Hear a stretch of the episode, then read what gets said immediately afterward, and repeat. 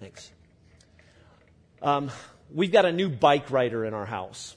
Luke, our 6-year-old, has learned how to ride his bike, and it's a pretty big deal. I mean, if you're a parent and you know it's a big deal when you learn how to ride your bike, and it's taken a while to get to this point, all right? We tried last summer, but we weren't quite getting there. Well, last weekend, and if you remember, it was a nice weekend, it was a warm weekend, Luke came up to me and said, Daddy, I want to work on riding my bike again. And so I saw this as a moment to inspire, and so I looked at him and I said, Luke, Daddy's taking the training wheels off and we're not putting them back on. All right, you're learning to ride your bike this spring. And so we got started and we practiced on Friday. And again, if you're a parent, you know what I'm talking about. It's up and down the sidewalk and hand on the shoulder. You know, you let go, you catch them in the nick of time. They're back on balance. And we did that on Friday, and we did that on Saturday, and we did that on Sunday, and progress. I mean, it was obvious that we were going to get it this year. And so we had been practicing on Sunday afternoon. I was a little worn out. And so we were taking a break. Daddy was taking a break. And I was hanging out on the drive and sort of got distracted. And while I was doing that, Luke kept messing with his bike. And he was trying to balance and push off. And then all of a sudden, and I'm not really paying attention, I hear this. Daddy, hey, look. And I was able to catch it. And just this is what I saw. There he goes. You know, there's our boy, Luke. You know, he's learned to ride his bike. All right. He's figuring out the turns. We've had a few accidents, but it was like in that moment, he decided, you know what? I got it. Like, I know everything that I need to know. It was this defining moment where he just decided, you know what, I'm going to push off and I'm going to figure this thing out for myself, and I'm going to get going. I'm just going to go for it. So we've got another bike rider in our house. But, you know, we all have moments like these in our lives. You know, we have these defining moments, these moments where you've got to step up and you say, you know, I'm looking uncertainty in the eye, but I'm going to go for it. You know, I'm going to do what I know I'm supposed to do. I don't know if you've ever run the Indy Mini Marathon before. I remember the first time I ever ran the Mini Marathon. You know, mile 10 is a big deal. Like, I mean, you get to mile 10, it's that breakthrough point. You've got to decide, am I all in or am I out? And you keep pushing. I mean, maybe in college, you know, maybe that defining moment for you was when you officially declared your major, or as you were getting prepared for a project or the entrance exam or something. You know, maybe you had a defining moment at work, and you know the talk around the company is that layoffs are possible, and it scared you for a while and you were anxious, but one morning you woke up and you decided, you know what, there's nothing I can do about it. I got to just go to work every day and I got to do my best and I got to keep moving ahead. You know, some of you have started your own business. And you know that was a big deal because your mom was telling you you might fail, you know, but you knew you could succeed, and you just decided in that moment, I'm going to go for it. I'm going to, you know, do whatever it takes. And, you know, a much more common experience lies in the area, the realm of our relationships. How many of you have ever seen these letters before, the letters DTR, all right? You know, maybe you know what these mean. It's that. You know, these letters are enough to strike fear into young men's lives. You know, into a man's life. I mean, men have been known to run. You know, from such letters, to run from such an imminent conversation. I mean, people have let a relationship go because they don't want to have this conversation. You know what the letters DTR mean? Define the relationship. All right, it's the define the relationship talk. You know, that eventually comes about in every romantic relationship where you got to sit down and decide, where's this thing going? You know, I mean, are we both in this? You know, and every relationship goes through it where you decide if this is real or not. I remember, you know, when the summer night before Jenny and I were engaged, when we had that DTR, you know. I also remember a time a guy wanted to have a DTR conversation with me. Now, let me just tell you. I was married, he was married, all right, and we had gone to a college football game together for the day, and we were driving home in the car that night, and all of a sudden, he just kind of turned to me out of nowhere, and was like, hey, Paul, where's this friendship thing of ours going? You know, is this real or not? I mean, where do you see this going? Now, I might have some insecurities that I'm not aware of, but I didn't want to talk about my feelings, you know, especially with this guy, you know, and so I'll just say we didn't spend a lot of time together after that, you know. I mean, he wanted to have this DTR conversation. I wasn't really in it, but that's what we're starting today, really. We're starting this brand new series called Not a Fan, and I don't know, if, have any of you seen this book, Not a Fan? Anybody picked it up and started reading it yet? We've got a few around the room. Not a Fan is a book written by a guy by the name of Kyle Idleman. Kyle's a pastor, a friend of mine. We served on the same staff together in Louisville. But he asked this question, are you a fan or a follower of Jesus? Now, I've been reading this book, and our staff's reading this book together. I know that a number of our connection groups are going to be following along with us over these next weeks, not only talking about the book, but talking about, what we're discussing here on Sunday morning. And so, it's obvious this book has inspired this series for us. I want to challenge you to get this book. If you do some reading, if you're willing to do some reading, to pick up this book, you can get it just about at any bookstore, Christian or not. You can buy it online from your favorite site. It'd be a great book to follow along with. But the question is asked in there of every one of us to define our relationship with Jesus.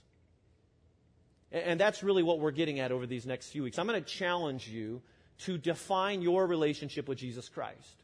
Like, where are you right now, and where do you see this going? Now, I get the fact that for some of you, this is kind of like a first date. Genesis Church, maybe you've just gotten started here. You've come with a friend, and, you might be serious about it. You're checking this out for the very first time. I don't want you to feel threatened by this, because there's room for you here. All right, and there's room in this conversation for you. And I think there's plenty of work for you to do as we discuss this series, Not a Fan. But for the rest of us, for those of you that have been around Genesis for a long time or been around a church for a long time, I think we're all prepared for this kind of a conversation. Or we need to have this conversation. This DTR conversation, beginning today, where you and I, in your own time, in your own space, you begin thinking about your relationship with Jesus Christ and where you are and where you see this thing going. Now, as a way of looking at Jesus' invitation to us, what is it really that he invites us to do? I want to look at a verse from the start today, and we're going to look at this verse several times over the next weeks. But it's a verse that clearly lays out what it means to be a follower of Jesus Christ. And in Luke chapter 9, beginning in verse 23, Jesus said it this way. It says, "Then he said to them all, 'If anyone would come after me,'" and in other translations it says, "If anyone would follow me, he must deny himself and take up his cross daily and follow me." Now, here's why I think we're ready, or you might be ready for such a conversation. I think many of you will welcome this DTR talk as a Christian, because honestly, you want to take your relationship with Jesus Christ to another level. You're committed. You want to grow. You want to go deeper with him. You want to get past the casual and past the committed and convenient into your life to something devoted or something more committed. I've had this conversation with people around Genesis. It's a growing conversation. Well, people say, I want to grow more in my faith. I want to go deeper. And maybe not only for you, but you want this for others too. And I'm encouraged by such a conversation, because yes, we are here to reach out to lost people as a church, but we are here to grow one another and to encourage one another and to become more and more like Jesus in everything that we do.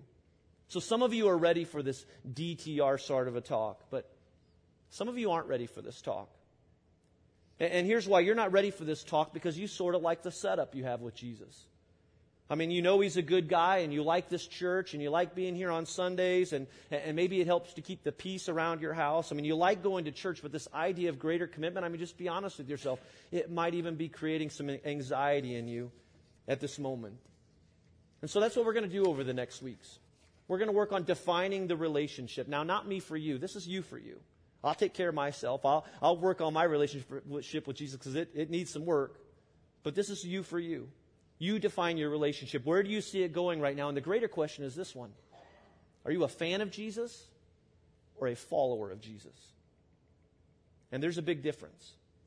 Now, some of you might wonder why we would lead with a question like that, because we'd all say, well, we're all followers of Jesus, right? We're all here, but not so fast. Let me be clear on what I'm asking of you. I'm not asking if you go to church 3 times a month, that you get there, at least 3 times a month. I'm not asking you if your parents or your grandparents go to church, and so you do too. I'm not asking you if you've ever raised your hand at the end of a service here at Genesis before. I'm not asking you if you own 3 Bibles or if you go to a Christian college, or if K-Love is the number 1 program station, on your radio. I'm not asking that. I'm not asking you if you have a Jesus fish on the back of your car, if your family picture has ever appeared in a church directory somewhere, That's not what I'm asking. I'm just asking, are you a fan of Jesus or a follower of him? Now, let's define some terms here. If you're taking notes and you want to follow along with us, let's define fan as an enthusiastic admirer. Enthusiastic admirer. Now, we're all fans of something. We've got lots of fans of sports teams, right? We're all fans of a team. You've got the jersey. You buy the gear. You know, right now we've got a lot of fans of football. I mean, Indy just hosted the Super Bowl, and so if you've never been a football fan before, maybe you're now a fan of football. I know that as soon as the Patriots won the AFC, we had a lot of New York Giants fans, you know, living in central Indiana, you know, anything but the Patriots. We're all fans of something, sports teams, restaurants. Maybe you have a particular writer or author you enjoy. Maybe it's a band for you, maybe a car. You know, my grandma was a Ford woman. She bought nothing but Fords, all right? And my Uncle Bob was a GM guy. And so anytime my grandma's car needed some repairs, he would get under her skin, you know, and talk about, you know, why she should have purchased a Ford, you know, we or a GM. You know, we all understand what it means to be a fan of something. Now, my concern is just this. My concern is that our church has the potential to become nothing more than a stadium full of fans. It could happen. You know, and Jesus never cared about having fans. I mean, if you define as a fan as an enthusiastic admirer of Jesus, well, fans weren't really that important to him. You know, and whether we want to admit to it or not, I just think it's real easy for Christianity in America to be all about, you know, coming together one time a week, you know, and we sit in our seats and we applaud and we watch the show, and then on the way home we give it a thumbs up or a thumbs down. I'm just saying, I think it's easy for Christianity to become that in America. And I get the fact that there are a lot of fans of Jesus because I've been a fan. And I'm guilty at times of being a fan in my life, in different times and in different situations. You know, and sometimes being a fan of Jesus is pretty fulfilling. You know, we may not even recognize that we're becoming nothing more than distant admirers of Jesus. But the hard part is acknowledging that Jesus, he didn't spend a lot of time looking to please the fans. And so I just want to ask you to have a DTR with Jesus. And that might be something that starts today and continues this week. It may happen over the next 6 weeks, but that you have this DTR with Jesus, you know, and be honest with yourself and search your heart over these next weeks and do the work to define what you've got going on with him. And as you do that, ask this question: am I satisfied with what I'm learning? Or could I see this going deeper? You know, there are a few questions that I want to give you today that will help you and can help me as we think about this relationship with Jesus and what we want from it, or where we are right now, or see it going. And again, if you're taking notes, you want to follow along with these. I'm going to give you these kind of quick. The first one is just this: as we get started in this series, it's why are you here? To ask that of yourself. To spend some time reflecting on the question, why are you here? Now, if you read through the Gospels, Jesus at different points in his ministry would draw a line in the sand and ask people to commit. He would ask them, are you going to be a fan of me, or are you really interested in following? And one instance that we see of this is in John chapter 6. It was when Jesus was addressing the crowd of 5,000. Now, scholars will tell you that whenever you see a number in the Bible, a number representing people, it was usually only men. And so when you see a number like 5,000, you've got to assume that there were women and children present. And so a number like 5,000 most likely means at least 20,000 people. And so Jesus is popular.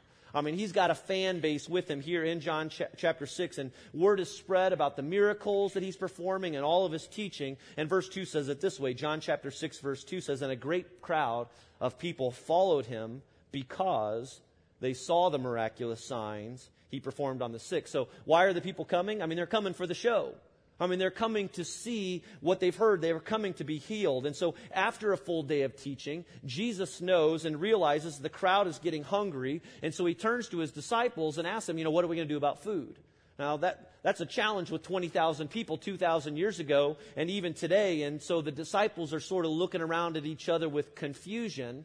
But it just so happened that Andrew had spotted a boy in the crowd, a boy with 5 loaves of bread and 2 small fish. And so he gets them and he gives them to Jesus. And you've probably heard this story before. What does Jesus do? He takes them and he thanks God for them and he blesses them and he multiplies them. And the scriptures say that he passed them out, and there was enough for everyone, and there were even leftovers. Now the meal ends and the crowd stays the night. I mean, you know you're a pretty big fan if you're willing to camp out all night, right? And that's the case with these folks. Now what's the problem in the morning? They wake up hungry. I mean, it's time to eat again, and it doesn't take long for them to look around and discover that Jesus wasn't there. And if you continue reading in the passage, you'll discover that during the night that he and the disciples, they crossed over to the other side of the lake. And so this crowd, they go searching for him. And by the time they find him, they're starving, and breakfast is long past, but that doesn't mean he can't provide lunch. But we see that Jesus isn't interested in throwing a picnic. Verse 26 It says, Jesus answered, I tell you the truth, you're looking for me, not because you saw miraculous signs, but because you ate the loaves and had your fill.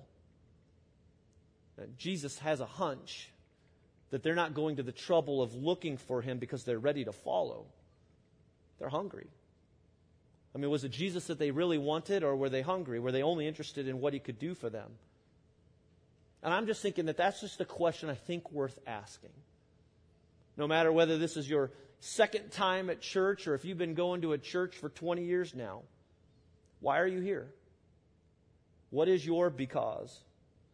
I mean, is it because, like these people, you know, you're interested in the free food, or the seats are comfortable, or you like the music, or it's a place of escape, or your children like coming? And I'm not saying that there is anything wrong with any of this. But I'm just saying that at some point you've got to ask yourself, what does this mean for me? And what's this relationship coming to for me? Verse 35, then Jesus declared, I am the bread of life. He who comes to me will never go hungry, and he who believes in me will never be thirsty. Jesus says, I am the bread of life. And suddenly for these people, Jesus is the only thing on the menu. This is the only thing that he offers. And in that moment, if you're standing in the crowd, you've got to decide, is Jesus enough for me? I mean, can he satisfy? Or am I really just hungry for something else? And so Jesus is challenging these people to go deeper. He's challenging them to think and to reflect. He's inviting them into this deeper relationship with him. And then verse 66, and it's a sad one. It just says, from this time, many of his disciples turned back and no longer followed him. You know, most weren't into the meal that Jesus was serving up. And a lot of them went home because they were just basically saying, you know, Jesus was saying, hey, let's just be honest with ourselves. What is it that we've got going on here? Let's define what's happening. And I'm just saying that I think it might be time for every single one of us to do that.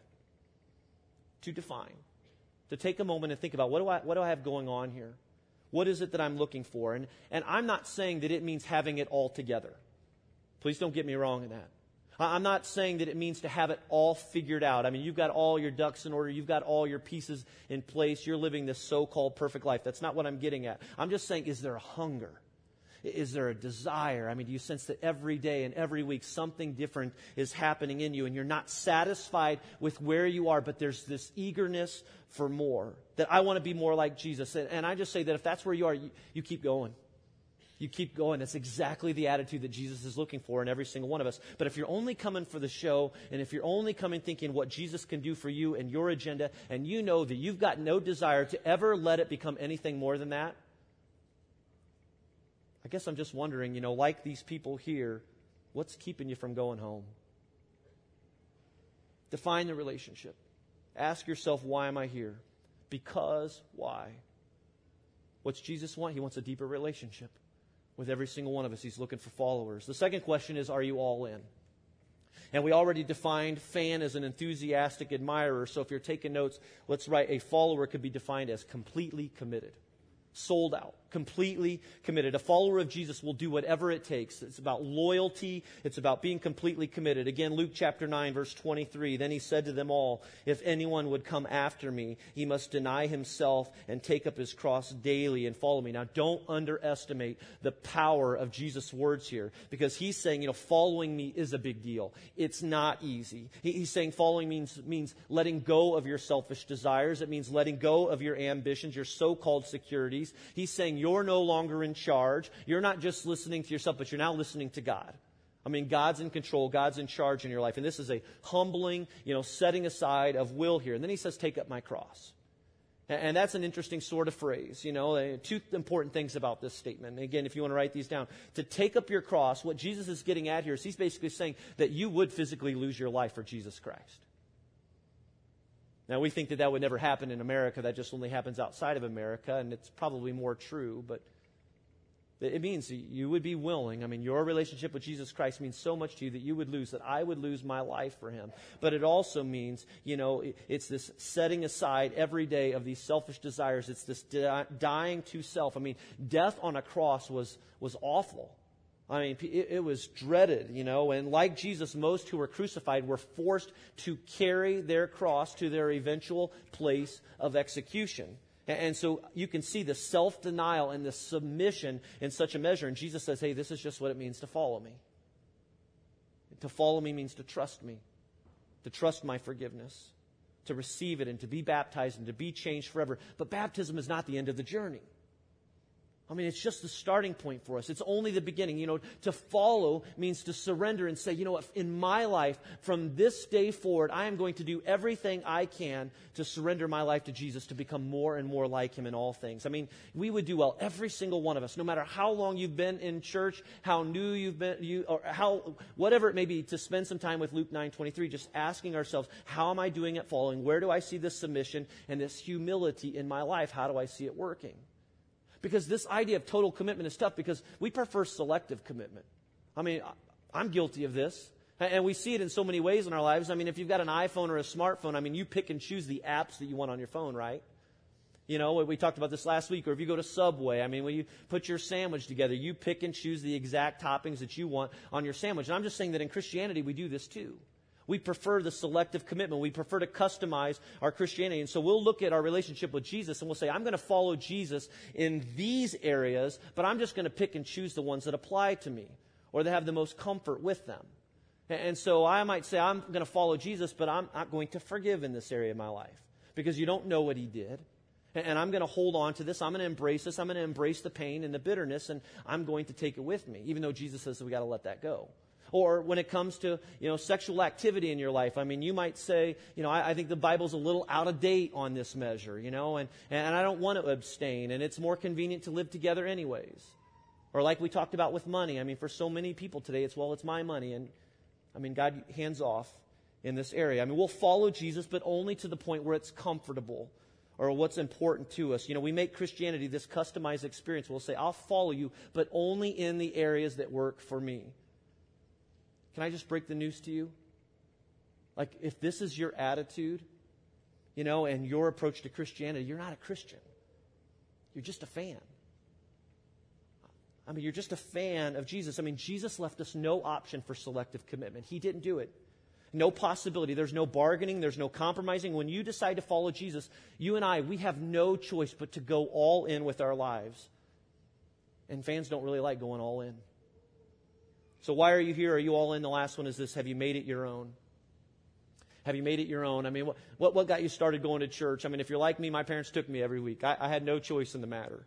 You know, maybe you started going because of a guy or a girl. You know, maybe, again, it's to help keep the peace in your home or something. You know, for those of you that grew up in the church, you know, like me, it's easy to fall into this pattern of a fandom of sorts. I mean, you know, you could accuse me of being a fan of Jesus, especially when I was in high school and college, but I still have a lot of these tendencies in me today of being a fan of picking and choosing what works for me.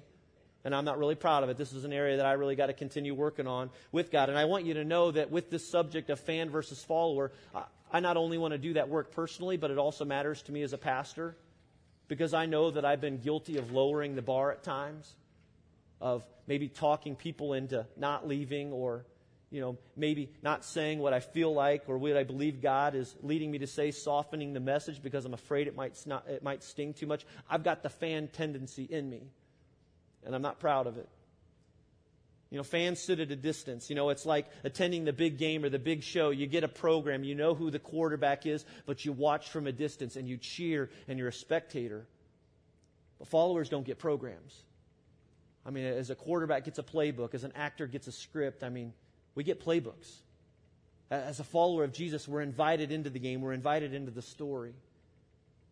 And I'm just saying to call yourself a fan of Jesus, I think that is one of the most dangerous situations that we could ever find ourselves in. You know, if your faith isn't your own, if you aren't pursuing a relationship with Jesus Christ, but you keep coming week after week, customizing, you know, what really just works for you, you're just numbing yourself to the real thing.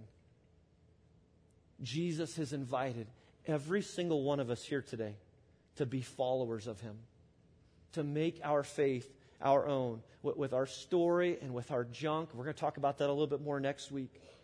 You know, to be a fan doesn't mean you've arrived or you've got it all together. It's just saying, I'm not satisfied with where I am.